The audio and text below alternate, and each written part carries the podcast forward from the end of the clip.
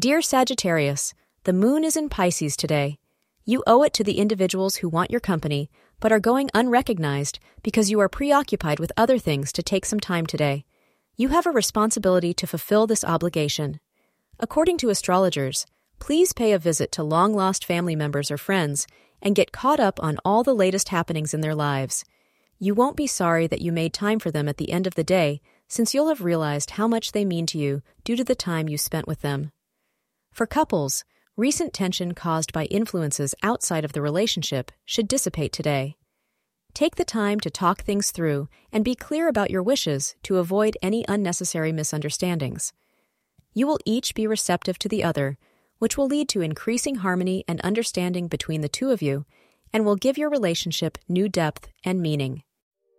Thank you for being part of today's horoscope forecast. Your feedback is important for us to improve and provide better insights. If you found our show helpful, please consider rate it. Your support helps us to continue creating valuable content. Thank you for being here and see you tomorrow.